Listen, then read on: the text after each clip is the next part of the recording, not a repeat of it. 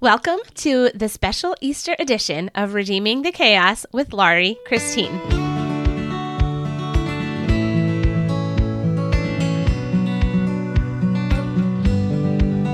For 30 days leading up to Easter, I will be reading to you from my Easter devotional book, Come and See 30 Family Bible Stories for Easter.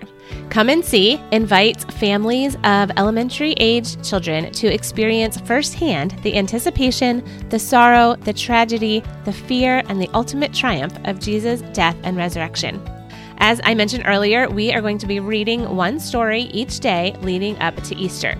You are welcome to grab the kids and listen together for your family Bible time or if you would rather read to your kids on your own, you can download a free copy of the ebook on my website. Just go to easterstory.faith, or you can also find a copy at redeemingthechaos.com. Let's jump into our story. Come and see chapter 29 A Familiar Voice, told by John. Later Sunday evening, we were all together again in Bethany. We had seen the empty tomb, but we weren't entirely sure what it all meant. Would the Jewish leaders blame us for the disappearance of Jesus' body? We made certain that all the doors were locked just in case anyone came looking for us. We had finished eating and were reclining around the table when suddenly a man appeared out of nowhere and stood in front of us.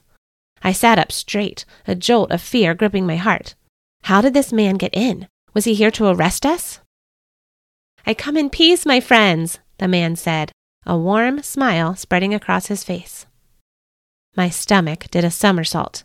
I recognized that voice, but no, it couldn't be. Maybe we were seeing a ghost. We all looked at each other, skepticism and fear exchanged in each glance. But then the man spoke again. Don't be afraid, friends. It's me, Jesus. He looked around the room, meeting each of our gazes one by one.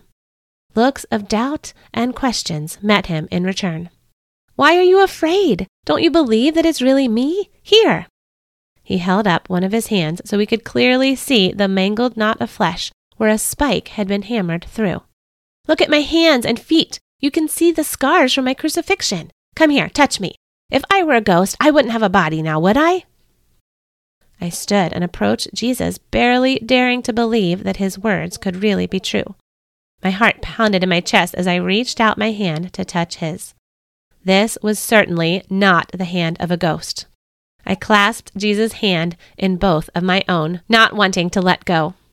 I fell to my knees and clung to Jesus' robes. My Lord! Could it really be true? My best friend, my Savior, was alive again? But then, as if he could read my thoughts, Jesus reached down and touched my arm. John, he said, as he lifted my face up to meet his gaze, it's so good to see you, friend. His eyes met mine, and I knew immediately that this was not a dream. Love and compassion and joy radiated from his face. I stood, and Jesus wrapped his arms around me in a tight embrace. Everything was going to be okay.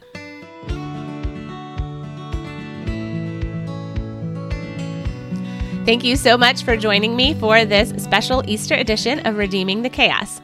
I hope you will join me again tomorrow for the next chapter of Come and See.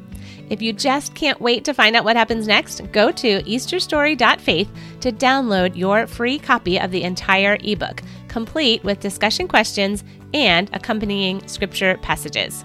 May God bless you this Easter season as we celebrate our risen Savior.